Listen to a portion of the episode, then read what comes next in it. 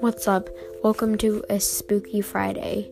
If you want more videos like this, please like this video and also comment what another scre- creepy video you want. And I can also put your video on here.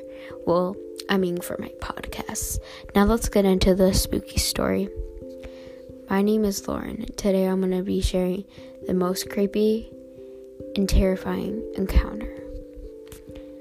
When I was five years old, I was playing at one of my local parks and I was just playing in one of those sandboxes.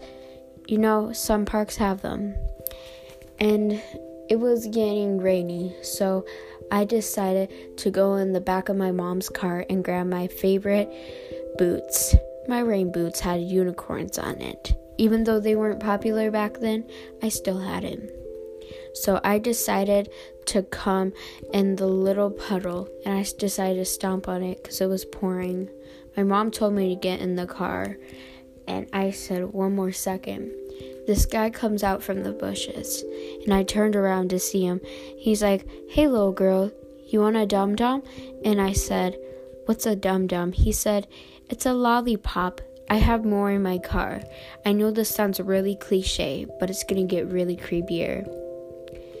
I said, What is that camera for? He's like, I like to take pictures of girls. And I didn't know what that meant.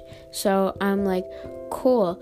Do you take pictures of Taylor Swift? And he's like, Um, who's Taylor Swift?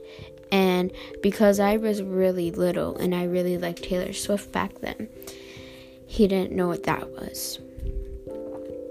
So after a while, my mom grabbed me by my hand. And I was like, but I was talking to the guy. And t- I turned around to see the guy running a white van. And that sounds super cliche. So in March, I went back to my local park. And I was on the swing set when I blacked out. I remember waking up in a car that was moving and I had duct tape on my mouth. I didn't realize it. I tried to scream, but I realized I was tied behind my back and I had string around my neck. I was just starting to cry.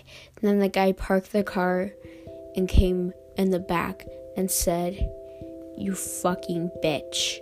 If you make any more moves, I will put this gun up to you and shoot you in the head.